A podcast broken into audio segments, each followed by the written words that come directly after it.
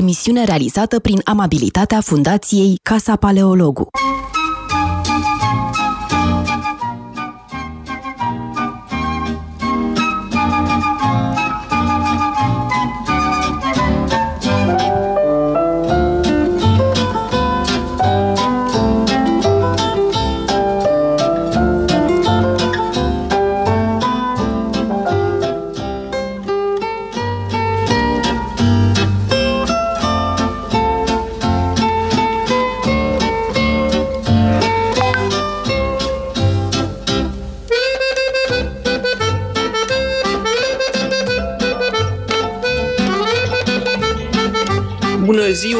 Bine v-am regăsit în emisiunea Metope.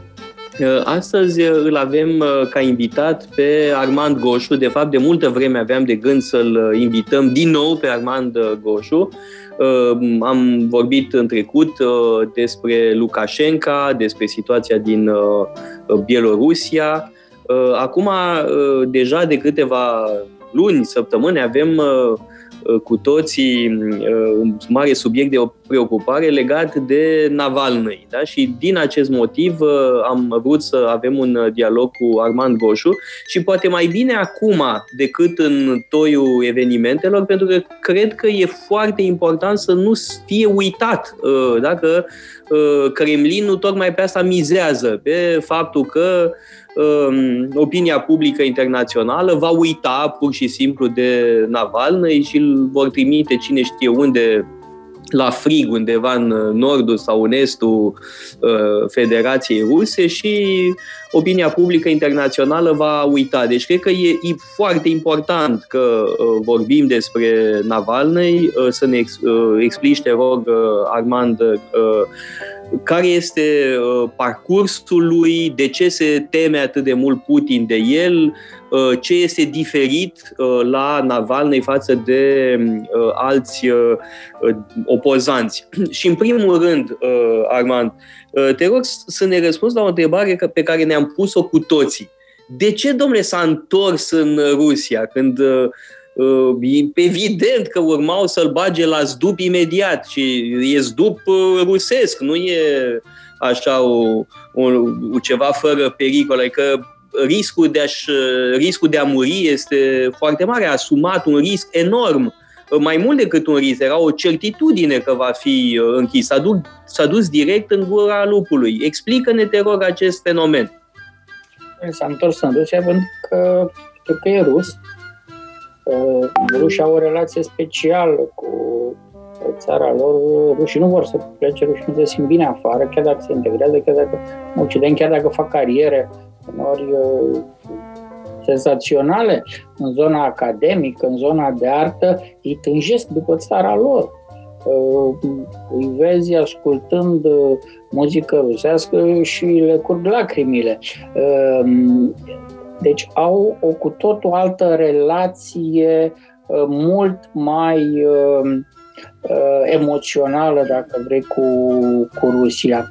Amintește-ți cum îi urcau un avion cu cătușe la mâini pe dizidenții ruși ca să expulzeze din Rusia. Da, cel mai faimos e Soljenițin. Soljenițin a fost luat noaptea de acasă și trimis în Occident. Avion cu cătușe la mâini. Nu i-au desfăcut înainte să-l urce în avion cătușele, pentru că au fost cazuri când dizidenți ruși se agățau de stâlpi din aeroport, pentru că nu vreau să fie expulzați, să plece. E puțin diferită atitudinea față de, să spunem, dizidenții din alte țări, Polonia sau România, sau cei care, nu știu, se opuneau regimului comunist. Asta unul. Doi, el vrea să facă politică, el e politician. Nu poți să faci politică de la Berlin sau din Statele Unite. Politica... Bine, Armand, dar generalul De Gaulle a făcut politică de la Londra în timpul războiului, în 1940. N-ar putea și Navalnîi să facă acolo un comitet de eliberare națională undeva la Berlin sau cine știe? Adică totuși este... Observați aici. Unu, noi suntem în război, deci nu e aceea situație. Sigur. Exageram în mod voit. Doi. Nu e Franța. e Rusia. E foarte important. Bine, poate să pară o exagerare. Dom'le, dar explică-ne rațional. Sunt și niște lucruri care nu țin neapărat de rațional. E o sensibilitate specială pe care o au rușii și care nu întotdeauna se poate, cum să spun, descrie așa în cuvinte și cu argumente pe masă de tipul celor pe care le utilizăm noi. Iar Navalnîi, repet, el este politician, el și-a asumat această întâlnire. În momentul în care el ar fi, sigur, eu, unul, nu mă așteptam, comentatorii ruși sau străini nu se așteptau ca el să se întoarcă acum, în 17 ianuarie. Atât de repede? Da. Am crezut că va mai rămâne acolo până în primăvară. De ce? Va rămâne acolo până în primăvară să-și termine tratamentul de recuperare și, doi, va rămâne acolo până în primăvară pentru că undeva prin mai s-ar fi intrat în linie dreaptă cu alegerile din septembrie, alegerile parlamentare din septembrie.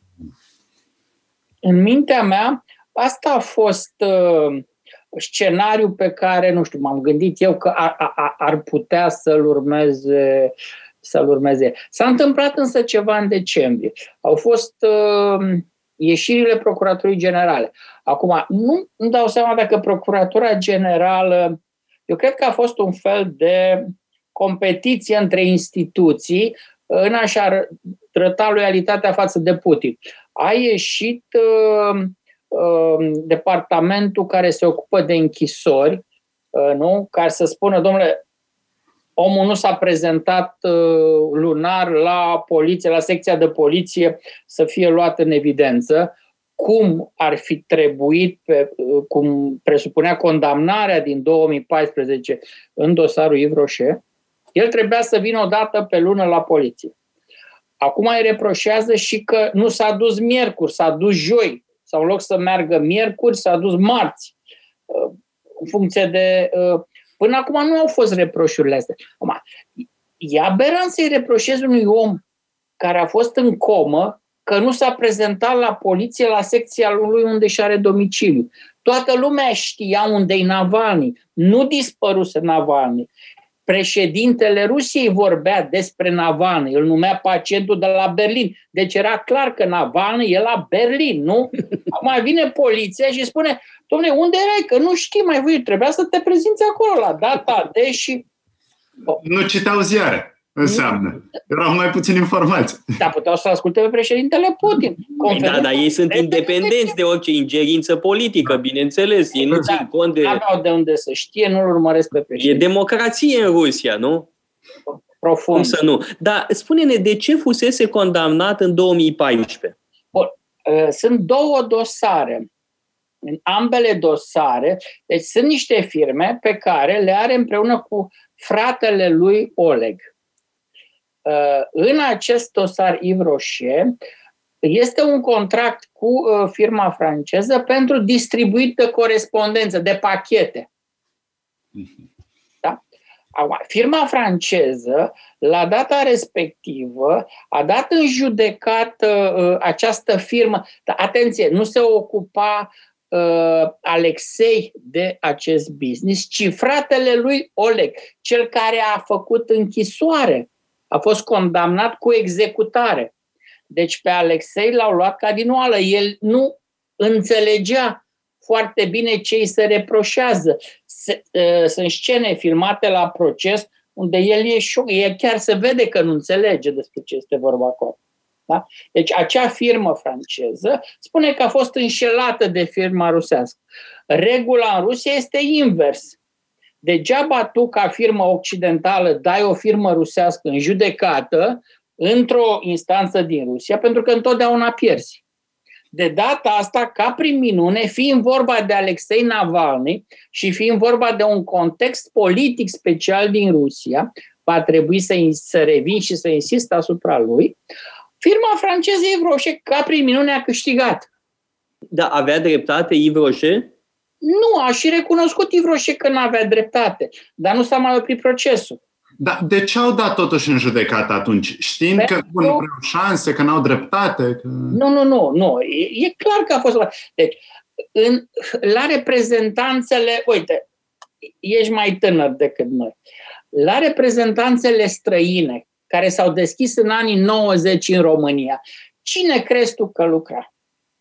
Oameni civili, oameni competenți, erau tip de sistem, ofițeri de securitate, copii de nomenclaturiști, nu?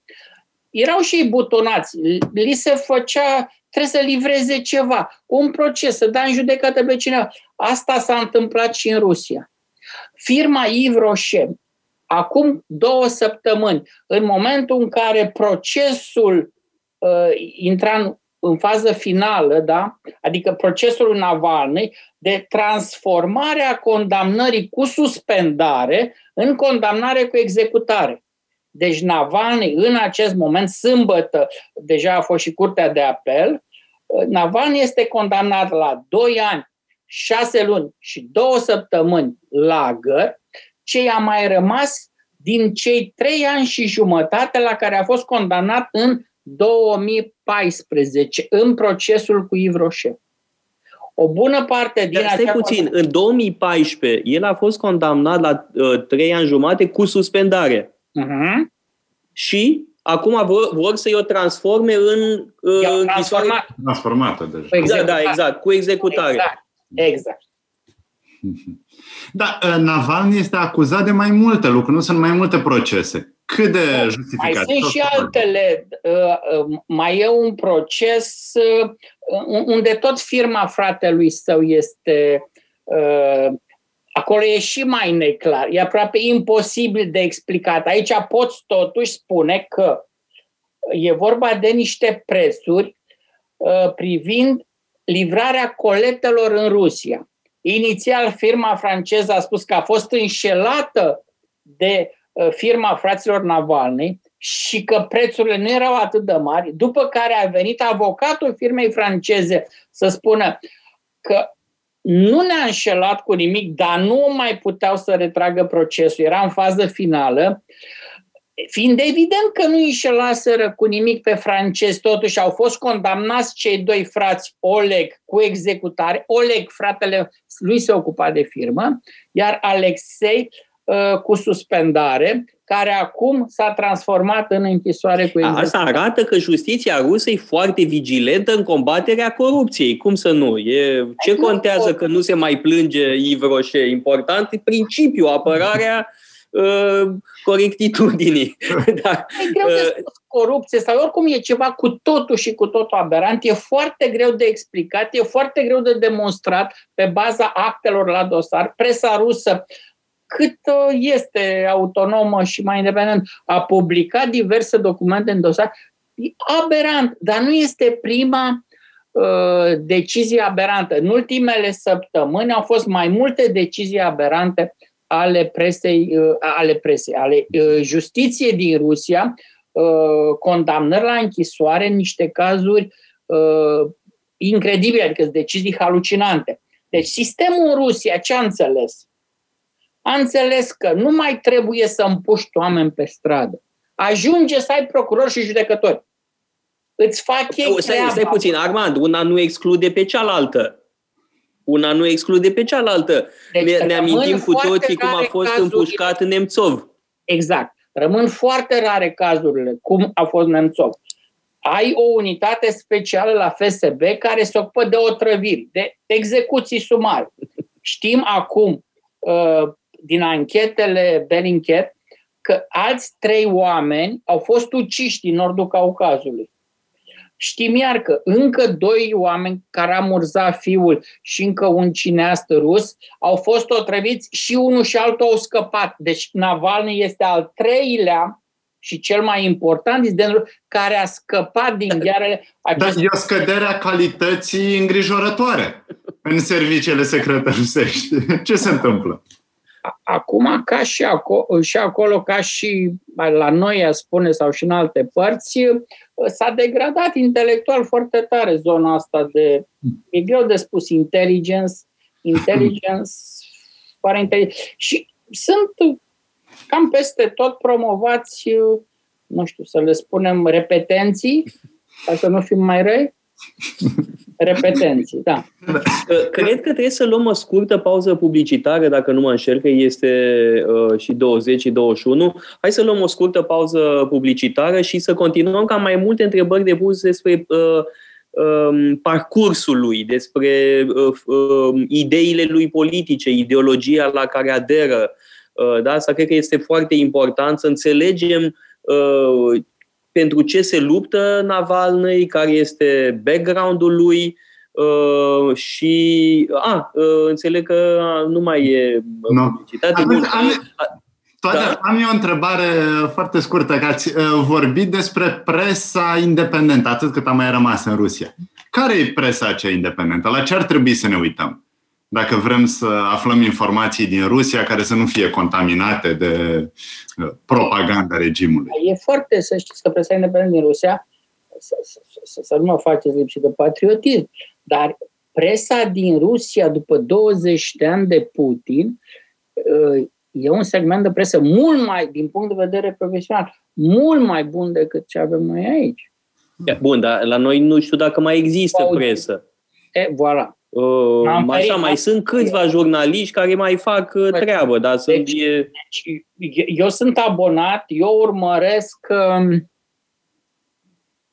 nu știu, cam din 95. Eu am locuit 95-98 la Moscova, mi-am făcut acolo un doctorat în istoria Rusiei, 99 m-am întors cu alt contract, lucram în același timp și la BBC. Deci știu destul de bine presa rusă.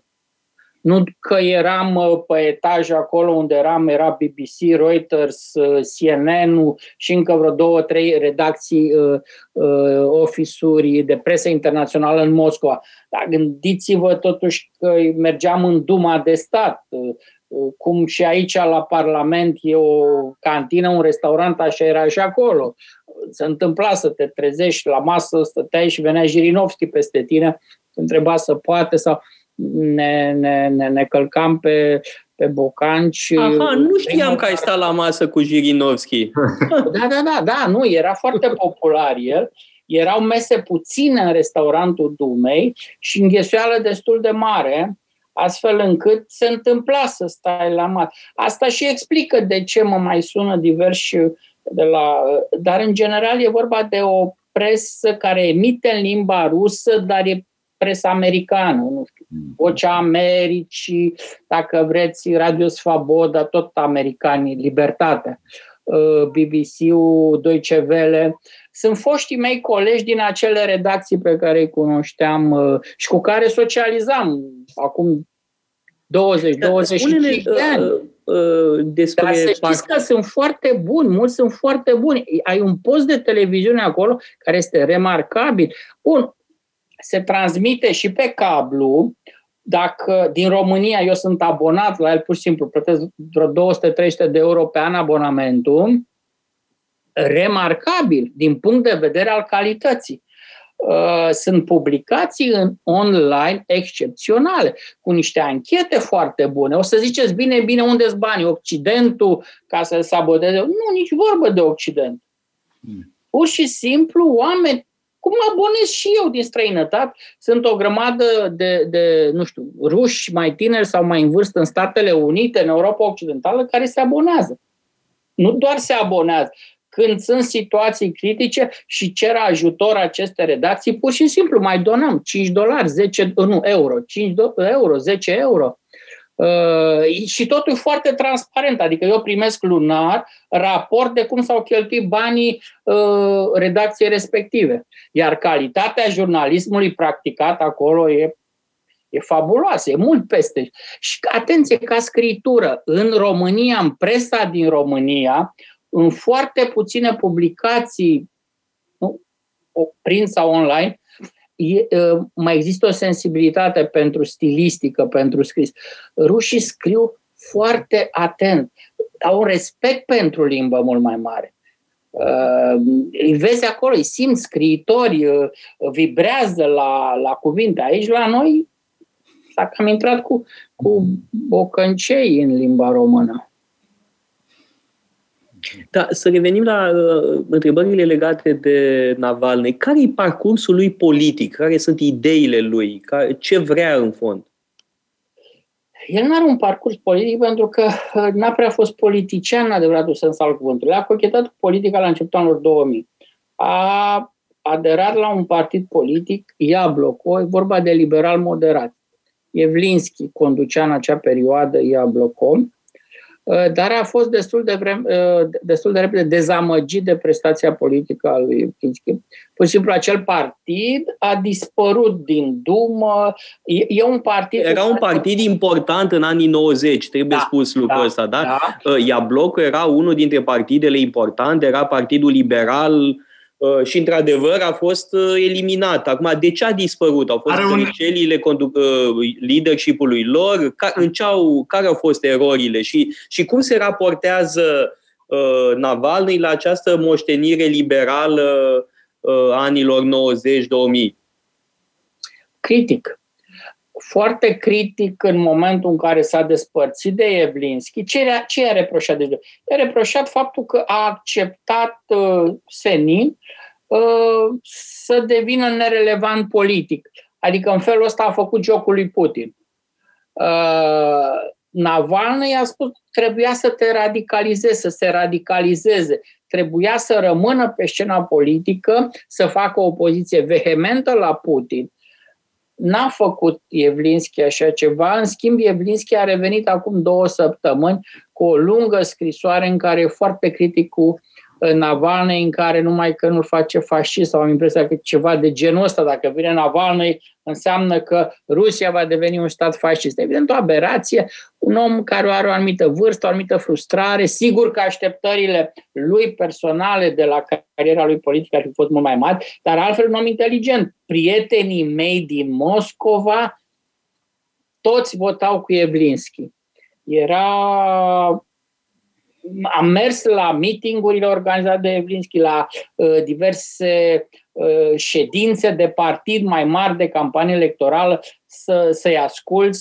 Erau sofisticați, erau interesanți. Bun, și atunci, dintre ăștia doi, cine are dreptate? Navalnîi sau Iavlinski? Iavlinski e trecutul, Navalnîi e viitorul. Navalnîi are 44 de ani și există o așteptare de la el.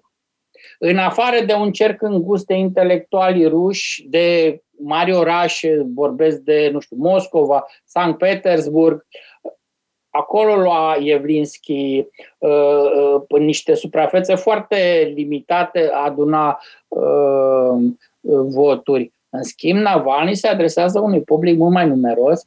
E greu să spui că Navalnîi e naționalist. În același timp, ar fi neserios să spui că n-a cochetat cu naționalism, dar el e naționalist în sensul în care, să spun, Rusia este și naționalistă și puțin antioccidentală, dar e un antioccidentalism care izvorăște dintr-o dezamăgire față de Occident. Rusia astăzi nu mai e Uniunea Sovietică din 87-88, în vremea glasnostului, când își pierduse și speranța și credința în modelul marxist-leninist și aderase cu mult entuziasm la un model occidental. Da, da, oarecum superficial și naiv. Mi-aduc aminte la începutul anilor 90, Gaidar, de pildă. Da? Fără îndoială avea cele mai bune intenții, dar era totuși o doză de iluzie, de naivitate, că totul va merge repede. Cum s-a întâmplat și la noi. De altfel, a existat o doză de naivitate la început. Da, totuși noi suntem în Uniunea Europeană și suntem în NATO. Da. Totuși, noi ne-am atins din punctul ăsta de vedere obiectivele.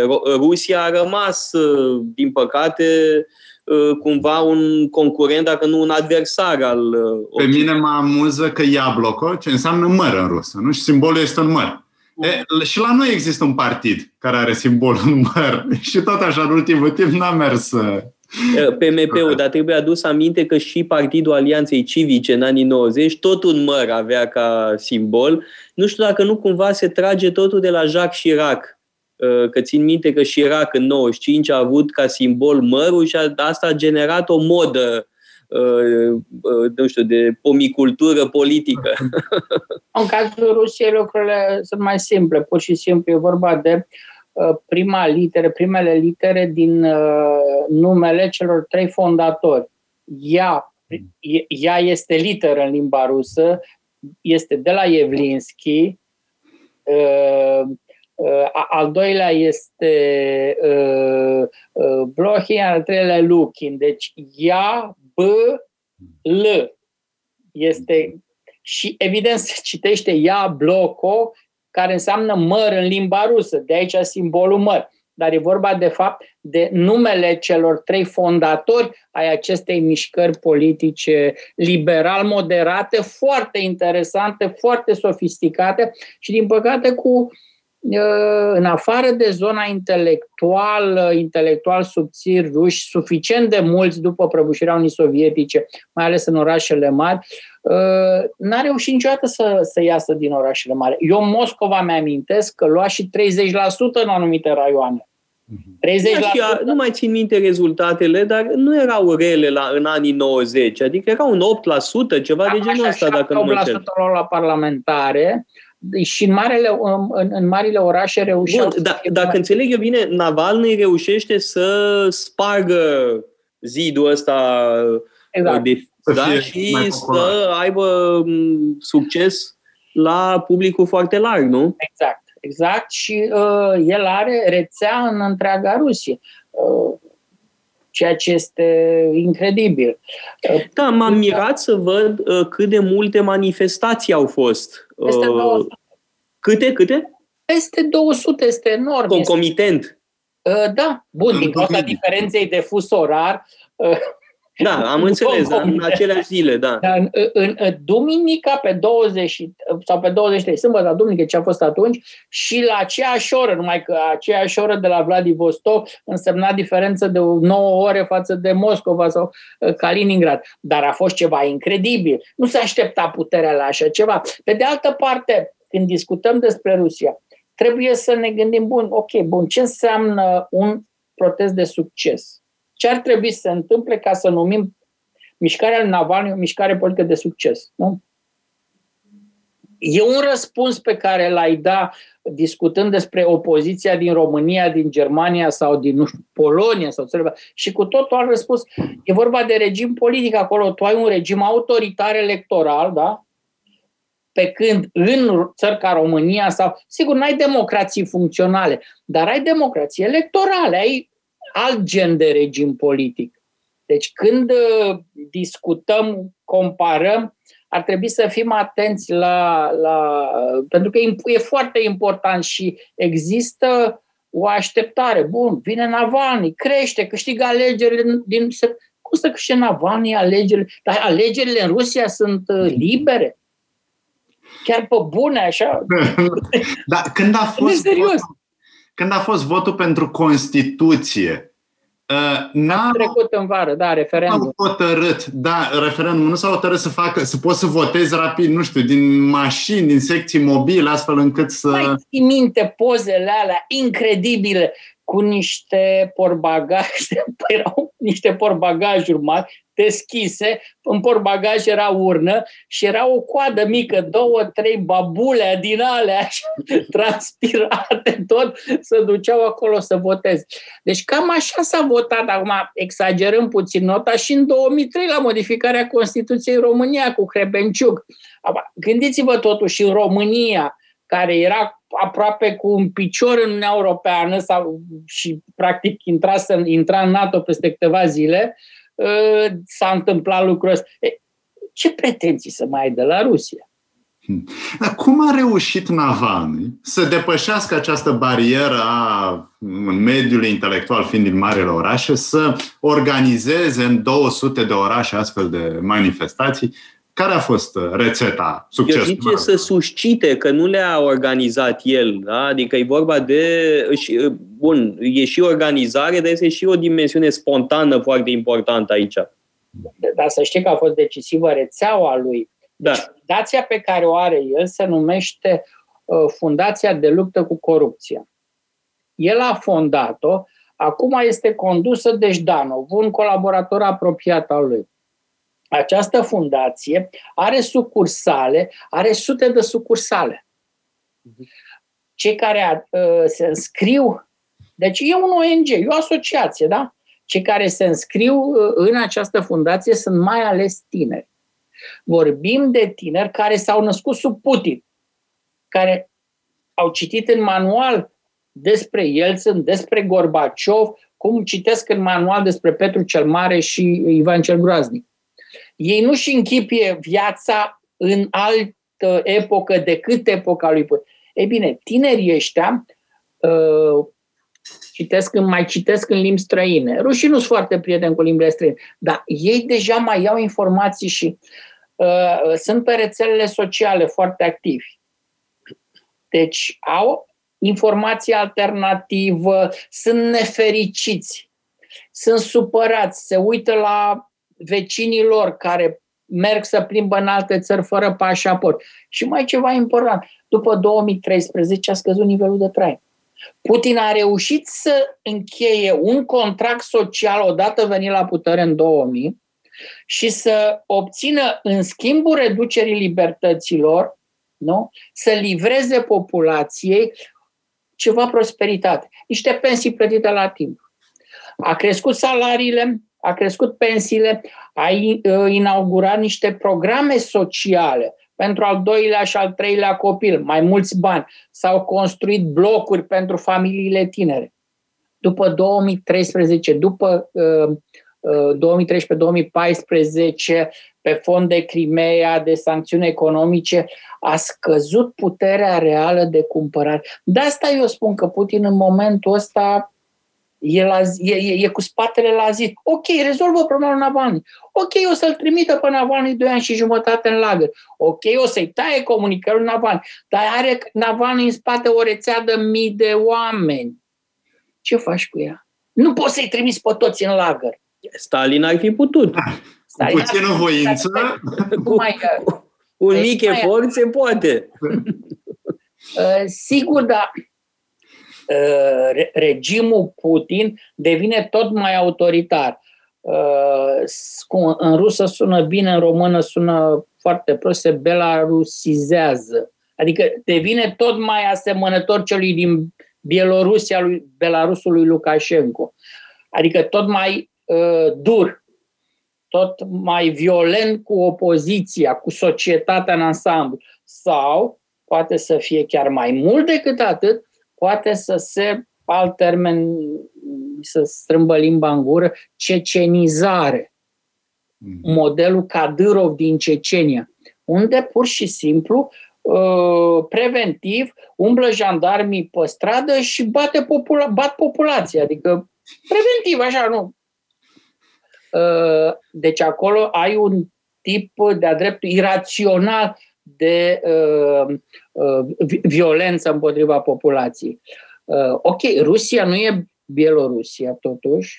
Asta e una. Cu atât mai puțin este Cecenia. Rușii au fost învățați să primească ceva, da? Pentru contractul ăsta social. Să primească ceva. Ce le dai ruși? Acum Putin, pentru alegerile parlamentare din septembrie, o să le dea, sub formă de ajutoare pe vreme de pandemie, o să le dea niște bani.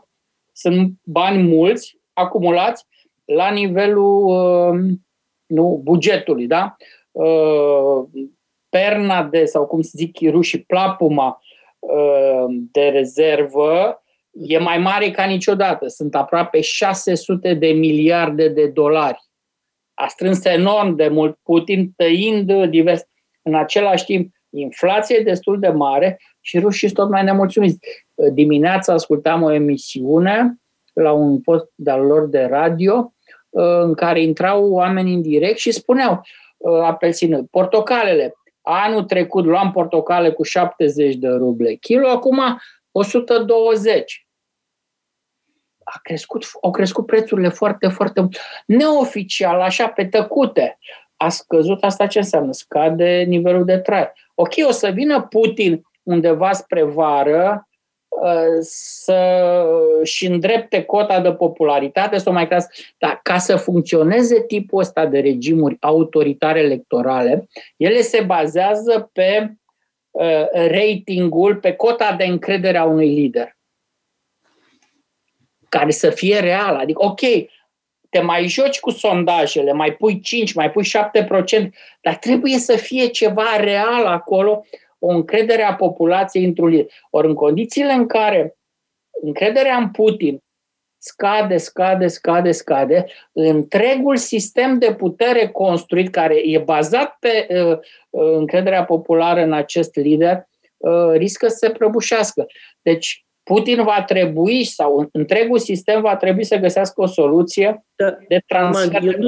Eu cred că nu suntem cu adevărat într-un asemenea scenariu. Adică nu cred că, într-adevăr, scade foarte mult încrederea în Putin. Cred mai degrabă că opoziția față de Putin devine mai virulentă. Adică cei care nu-l suportă, chiar sunt sătui până peste cap. Însă eu nu cred că scade dramatic încrederea lui. E mai degrabă o eroziune, evident, un efect de îmbătrânire. Omul este la putere de peste 20 de ani, e cel mai vechi dintre liderii importanți. Da? E un fenomen de uzură. Evident că e uzat, dar cred că mai degrabă intensitatea respingerii este importantă. Pentru că nu e vorba aici doar de procente, e vorba și de intensitatea respingerii și ce a făcut acum cu Navalnîi. Evident că stârnește oroare și mobilizează foarte mult. Întrebarea cred că e dacă toți rușii cred că Putin l-a otrăvit pe Navalnîi. Dar mulți nu cred. Dar mulți cred că este o mânărie occidentală, că e mâna americanilor sau nemților sau mai știu eu cui. Sunt convins că foarte mulți, poate ne spune Armand, care sunt sondajele, sunt convins. E excelent, ai adus în discuție, ai nuanțat foarte bine niște lucruri. M-am repezit din dorința de a simplifica și de a mă face înțeles, exagerez câteodată. Dar e foarte corect ce ai spus. Acum, am în minte un sondaj, să zic, cred că e ultimul sondaj pe care l-am văzut. Acum, sigur, sondajele din Rusia trebuie luate cu mult... Evident. Totuși, e vorba de singura casă de sondare, e vorba de Centrul Levada, care e finanțat mai mult de afară și care e cel mai serios, e singurul comentat mai serios și de specialiști occidentali. Wow. Cifrele, de pildă, pentru Navalnîi. Neîncrederea în Navalnîi din cauza mașinii de propagandă politice a Kremlinului a crescut. În septembrie era 50%, acum e la 56%. Neîncredere. Neîncrederea în Navalnîi. Da. Iar cota de încredere a lui Putin cât este? Nu, a scăzut și... Știu că scade, evident, n-are cum să nu scadă, dar tot e peste 50%. S-a dus 50 și sub 50. Da. Atenție, trebuie foarte dibaci cu întrebările. Sunt mai multe seturi de întrebări pe încrederea în liderii politici. De pildă, ce vă spuneam acum cu 56, e vorba clar pe Navalnîi, pe acțiunile lui. Deci, pur și simplu, populația, repet, luați cu foarte mai multă aproximație aceste sondaje pe Rusia, chiar și ăsta pe care vi-l recomand, de la 50 la 56. Asta în condițiile în care presa Kremlinului l-a tocat, în care ai în fiecare seară pe 2-3 canale cu mare audiență, moderator care încheie emisiunea cerând ultimativ procuraturii să-l ancheteze pe Navalnîi pentru trădare de stat, gosizmena, deci este trădarea statului, ca pe un spion. Deci e ceva incredibil. Da. Agent străin, deci e foarte puternic mesajul și totuși n-a scăzut foarte mult, să spunem, cota celor care activi susținători al lui Navalnîi și aici, ce spunea Toader, confirm eu pe acest sondaj, au rămas 20%, dar cei 20% sunt foarte convinși, merg cu Navalnîi până la capăt. Deci se sapă tranșele în societatea rusă. Pentru ce? Nu știu, urmează... Aș avea mai multe întrebări. Una este legată de faptul că și la noi sau în Occident s-a spus că Navalnîi în urmă cu câțiva ani ar fi zis că Crimea trebuie să fie a Rusiei și a prins chestia asta. Da? Ce e adevărat, ce nu e adevărat în povestea asta? Nu. Astea sunt manipulări. Sunt cuvinte scoase din contextul în care au fost. El a fost hărțit. Navalnîi trebuie spus că a avut o relație. El e un tip agresiv. El tot timpul s-a certat cu presa. S-a certat cu presa rusă. S-a certat inclusiv cu presa rusă democratică. Nu, aliatul natural al lui. Deci, totuși, Navalnîi cred că am și scris, am și vorbit pe tema asta, s-au publicat câteva articole în Occident care să aducă lumină. La un moment dat, propaganda rusească părea să câștige meciul. Acum 3 săptămâni a ieșit președintele Cehiei, Zeman, să spună Navalnîi, un naționalist, un ultranaționalist rus, care a spus că Crimea e pământ rusesc, deci trebuie să aparțină Rusiei și bine a făcut Putin că l-a dat la Ucraina. Prostie, nu. Navalnîi nu spune asta în niciunul din interviurile lui. Acum, Armand, între noi fie vorba, e adevărat că istoria Crimeei e mai mult marcată de Rusia decât de Ucraina. Asta mă pregăteam și eu să zic, dar am spus totuși să nu risc. E marcată de prezența tătarilor crimeeni. Da, știm nu asta, numai că tătarii săraci nu mai sunt acolo. Dar din secolul XVIII încoace... Sunt acolo din aprilie 45. Știu, evident că da, este o... De la 1240 până la 1944 aprilie. Da, e una dintre marile isprăvi ale lui Stalin, pentru că trebuie spus că Stalin era foarte competent și a reușit câteva genociduri magistral, adică chiar a eliminat. Da, dar totuși, hai să ne aducem aminte, la sfârșitul războiului rece, marile puteri nu au garantat teritoriul Ucrainei. Ba da, exact. Aici sigur că e problema legată de tratatul din anii 90, evident. Încă ceva. Este un memorandum din 94 prin care Ucraina primește garanții de la Franța, Marea Britanie, Statele Unite și Federația Rusă, garanții de integritate în schimbul renunțării la arsenalul nuclear.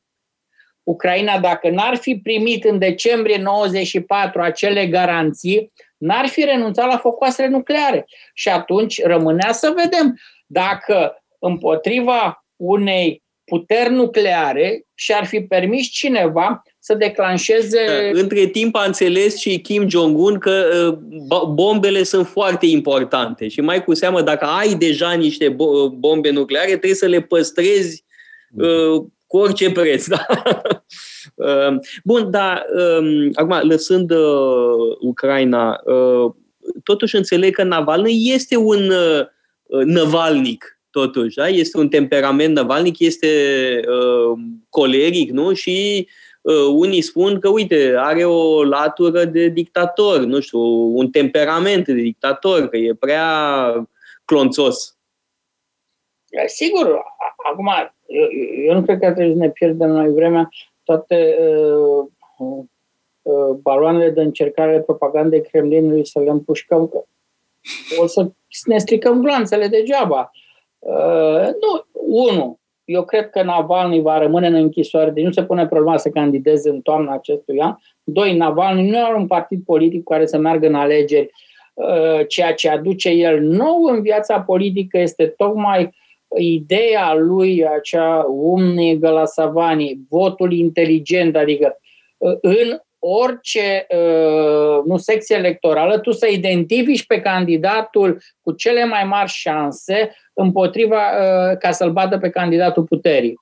Care candidat al puterii poate fi candidatul Rusiei Unite sau să fie un candidat independent, pseudo-independent, da?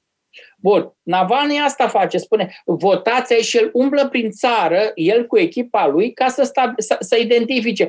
Comunistul e aici, hai să votăm comunist. Dincolo este acel, pentru Navalnîi important, e să unească toate aceste forțe împotriva sistemului lui Putin. Ori, de asta teama de Navalnîi era atât de mare, pentru că el inventând sistemul ăsta, el putea să strice, din punctul de vedere al lui Putin, alegerile din această toamnă. Ori pentru Putin și pentru sistemul de putere e vital important să ai o dumă pe care o controlezi. De ce? Pentru că ai 2024, când se încheie acest mandat al lui Putin. Și atunci vezi ce faci. Tocmai despre asta aș vrea să vorbim după pauza publicitară, că marea problemă este problema succesiunii. Problema succesiunii lui Putin. Hai să luăm acum o pauză publicitară, că e o temă mult prea importantă, știi, să o dezvoltăm pe larg. Metope. Emisiune realizată prin amabilitatea Fundației Casa Paleologu.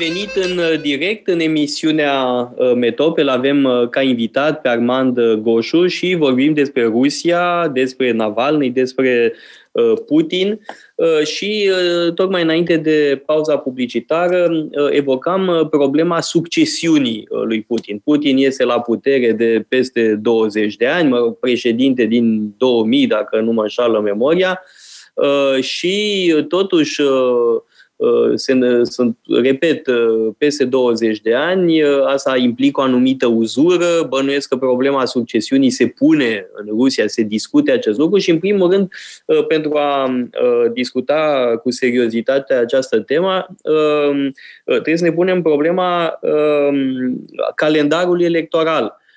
Alegeri sunt în acest an, în toamnă, iar prezidențialele sunt în 2024.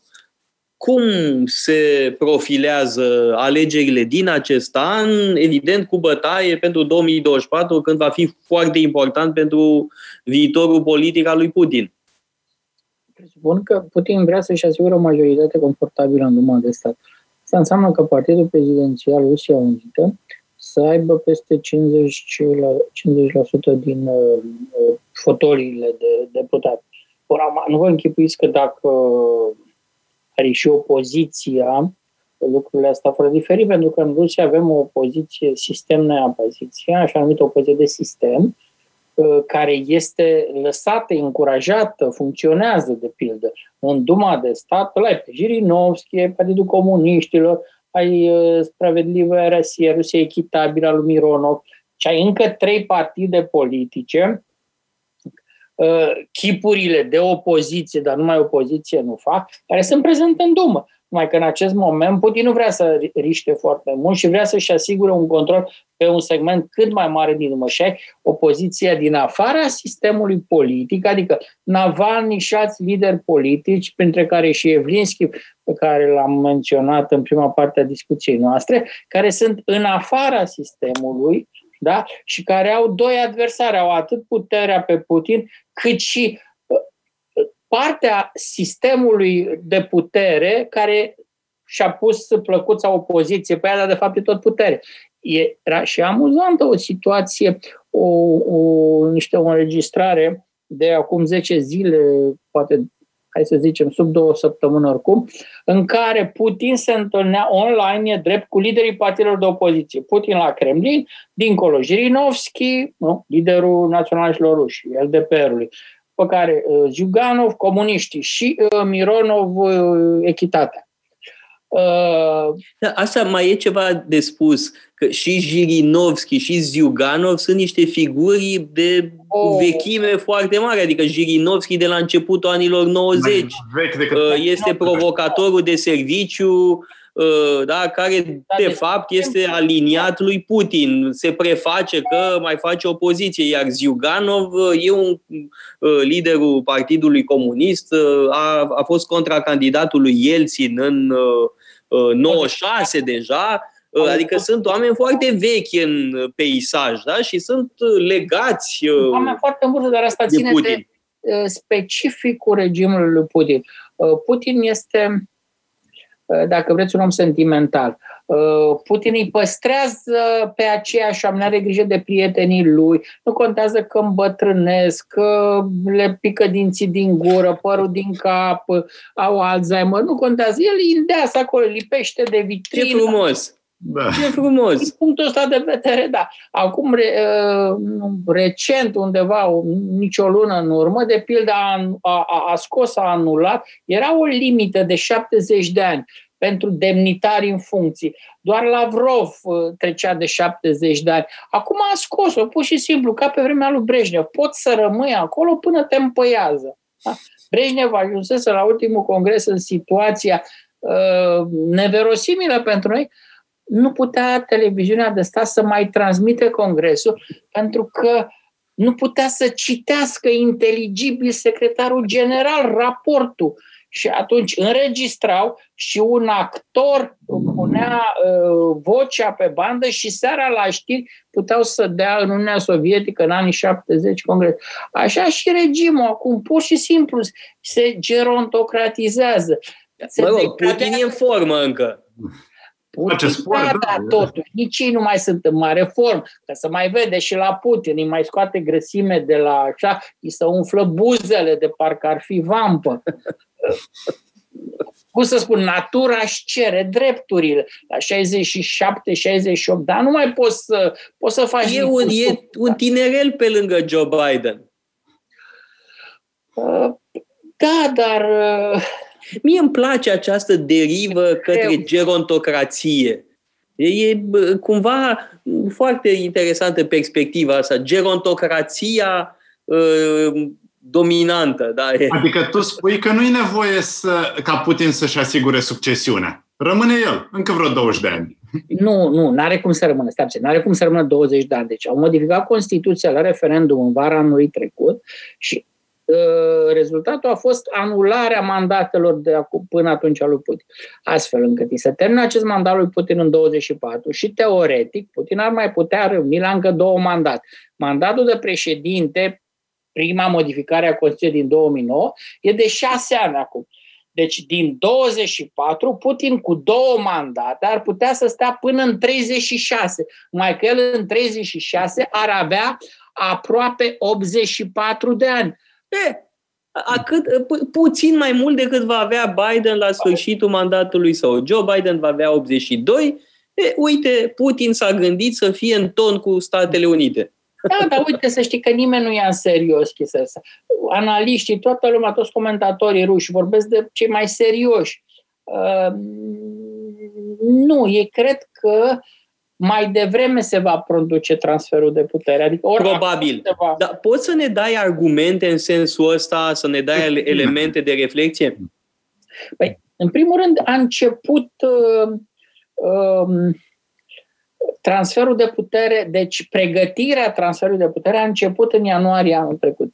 Pe 15 ianuarie a fost discursul președintelui Putin în care l-a demis pe prim-ministru Medvedev, dacă mai ții minte? Nu? S-a schimbat guvern, de fapt s-a schimbat doar primul ministru și 2, a anunțat referendumul de modificare a Constituției. Ori din acel moment, mult mai devreme decât mă așteptam eu și cam toți comentatorii, nu? Să fie pregătit terenul pentru un transfer de putere. Către cine? Bună întrebare. Eu cred că nici Putin nu știe în momentul ăsta către cine. Cum nici Boris Yeltsin n-a știut cu o lună înainte de a-l desemna pe Putin de prim-ministru în august 99 către cine. Chiar așa persoana care va fi nominalizată ca succesor al lui Putin nu va ști, încă nu știe că va fi... Da, totuși, Yeltsin era într-o cu totul altă stare fizică, nu era mult deteriorat. Pe când Putin e... Da. Adică Putin cred că poate să ia o decizie ceva mai temeinică. De ce aduc în discuție situația cu Yeltsin și fac comparație? Pentru că nu există decât episodul respectiv. Nu, nu există alt model de transfer în Rusia. Da? Deci și pentru Putin, și pentru elita rusească, ce s-a întâmplat în 99 cu transferul de putere, este singurul, dacă vrei, precedent. Singurul precedent. Da? Nu ai altceva, nu poți să compari cu altceva, nu există altceva, nici teoretic, nici practic nu a fost imaginat alt scenariu. Deci ai acel scenariu. Putin, până acum, n-a dat nicio secundă dovadă de prea multă imaginație. Nu? El de-aia a fost pus acolo, că n-are imaginație. Deci, ai experiența lui formativă, relevantă, pe problema asta. Deci eu cred că sistemul cu Putin în frunte va gândi un model de transfer ceva asemănător cu 99 sau pornind de la experiența anului 1999. Evident, lipsește Berezovski, care avea alte imaginații, lipsește familia lui Elțin, Tatiana, Iumașev și restul echipei. Acum, altcineva a preluat acele sarcini, acel cineva, din punct de vedere intelectual, e dramatic inferior. Vorbesc de silabichi, vorbesc de băieții ăia care au o singură dungă pe creier și aia e dunga de la caschetă. Deci, nu mă aștept la foarte multă inovație din acest punct de vedere. Da, bun, deja modificarea Constituției este un indiciu. Da, adică ideea asta de a prelungi mandatul, evident că are o legătură cu faptul că Putin e mai obosit, mai uzat. Asta e o măsură pe care o ia tocmai cineva care nu mai e așa de sigur de fapt de situație. Da? Preferă un mandat mai lung ca să stea pasămite liniștit, deși nu e neapărat așa de sigur. Chiar deloc. Adică el dacă ar încerca acum să găsească o soluție, poate că establishmentul Kremlinului ar avea șansa să evite un cutremur major. Cu cât amân mai mult, cu atât potențialul de criză crește. Deci e de văzut. De ce spun lucrul ăsta? Nu pentru că sunt, nu știu, am eu cu Medvedev, cu Navalny, am o simpatie, n-am simpatie. Eu încerc să judec obiectiv de la distanță. Urmăresc Rusia de vreo 28 de ani. Nu vreau să intru sentimental în... Dar pur și simplu, în acest moment, sau să mă gândesc, ce poate Putin oferi? Bani. Șansa ca Rusia să se ridice economic, să crească după perioada de recesiune, să mai facă un război, să mai crească patriotismul publicului. Păi asta cu malenkaya pobeda nosnaya vaina, mic război victorios, să nu uitați că au mai încercat-o și alții, pleve, pe la 1904. Au zis, hai să facem noi un mic război victorios împotriva Japoniei, să adună tot poporul în jurul tronului și atunci Nicolae al II-lea o să... Vă amintiți cu ce s-a terminat micul război victorios cu Revoluția la 1905? Așa și astăzi, deci trebuie foarte... Spre deosebire de țări cum, e România, Bulgaria, orice s-a întâmplat, chiar un război civil intern nu ar putea să provoace foarte mare deranj în Europa, Rusia înseamnă o șesime din întreaga suprafață a globului. Înseamnă al doilea arsenal nuclear de pe glob. Deci, aici lucrurile, dacă scapă puțin de sub control, nu se repetă în 1917. S-ar putea lucrurile să fie cu mult mai dramatice. Deci nici Occidentul, să zicem noi, eu cu voi aici, nu avem niciun interes ca Rusia să se prăbușească. Ce ne interesează pe noi? Ne interesează să avem o Rusie previzibilă, cu o populație cât de cât mulțumită de nivelul de trai, că îl citim pe Dostoievski, putem citi și Dostoievski, putem asculta și Ceaikovski, și cu Rusie, și fără Rusie, și fără... Dar problema este acel arsenal nuclear să nu scape de sub control și cele 143 de milioane de locuitori cât mai are această Federație Rusă să nu se apuce să ai niște valuri de tipul celor din 1920-21, când pur și simplu sute, zeci și sute de mii de rușabi se refugiau trecând prin România spre Occident, în primul rând. Adică ce ar trebui noi să ne dorim este să avem o Rusie suficient de puternică cât să mențină federația la un loc, dar nu suficient de puternică cât să fie, a doua China. Nu ne-am dorit nici așa. Să fie a doua China sub nicio formă. China este China pentru că ea produce. E, dacă vreți, acolo... Acolo se întâmplă lucruri. Rusia nu produce nimic. Rusia trăiește din exploatarea unor resurse. În momentul în care lumea nu o să mai aibă nevoie, dacă se va întâmpla asta vreodată, de gaz și de petrol, de aur și de nu știu ce diamante, ceea ce puțin probabil se întâmplă, oricum nu foarte curând, nu? Rusia nu mai are din ce să trăiască. Problema este că, bun, noi în Europa Centrală de Est avem niște sensibilități în relația cu Rusia care izvorăsc din istorie.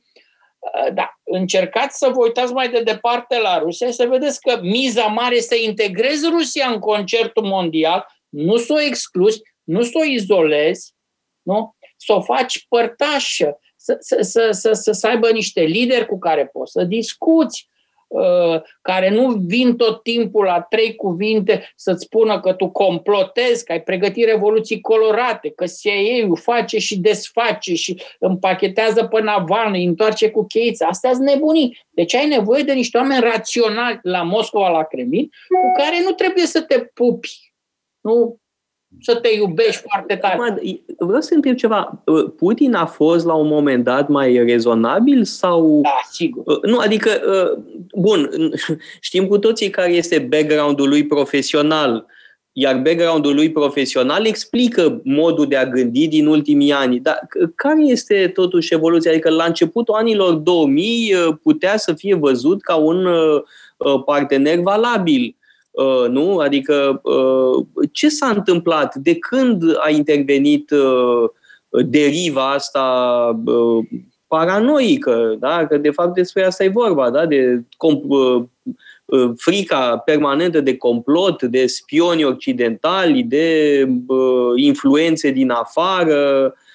Adică e o retorică anti-occidentală foarte puternică. Știu că asta este o realitate. În presa rusă, în presa asta controlată de Kremlin, tonalitatea anti-occidentală este permanentă și violentă. Toate, problema nu suntem noi occidentalii, problema nu e Occidentul. Problema e mintea lui. Deci, la un moment dat, pur și simplu, el a interpretat anumite evenimente din jurul Rusiei într-o cheie conspiraționistă. Aici, educația lui, formația lui de ofițer de informații i-a jucat fest. Nu poți să lași un ofițer de informații să conducă o țară, nici măcar o țară cum e România, dar apoi o țară cum e Rusia. Deci, el a înregistrat 2003 ce s-a întâmplat la Tbilisi, Revoluția Trandafirilor, Revoluția Portocalie din Ucraina, Revoluția Twitter, toate le-a perceput ca fiind rezultatul unui complot uriaș împotriva lui personal a Rusiei. El și acum e convins că Occidentul pregătește prin Navalnîi o revoluție colorată împotriva Rusiei ca să-l răstoarne pe el și regimul lui. Dar asta e problema în mintea lui. Aici n-ai ce să faci, că nu poți să te duci cu o șurupelniță să-i... O să fiu puțin avocatul diavolului și bănuiesc că și Răzvan voi are același lucru. Pentru ruși, extinderea NATO e deranjantă și pot înțelege lucrul ăsta. De ce e deranjant, de ce sunt deranjați de acest lucru și cumva nu era prevăzut în discuțiile dintre Gorbaciov și Bush tatăl. Baker, secretarul de stat Baker a promis că NATO nu se va extinde. Nu știu dacă e vorba de promisiuni. Nici americanii nu erau foarte siguri ce vor face cu NATO în 90, 91, 92. Asta este propagandă rusească. Uitați-vă, că nu s-a discutat așa ceva. Lucrurile astea nu se pot discuta cu nu știu cât timp înainte. Dar amintiți-vă, Bush n-a dorit să se prăbușească Uniunea Sovietică. Sovieticii, americanii, Occidentul, l-au sprijinit până la capăt pe Gorbaciov. Până în ultima... Nu mai exista Uniunea Sovietică.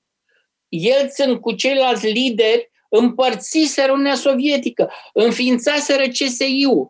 Occidentul încă îl sprijinea pe Gorbaciov, care mai avea un birouaș mic la Kremlin. Pe 25 decembrie 91 a închis omul ușa, a plecat. Bă, mi-au luat ăștia țară, n-am ce să fac.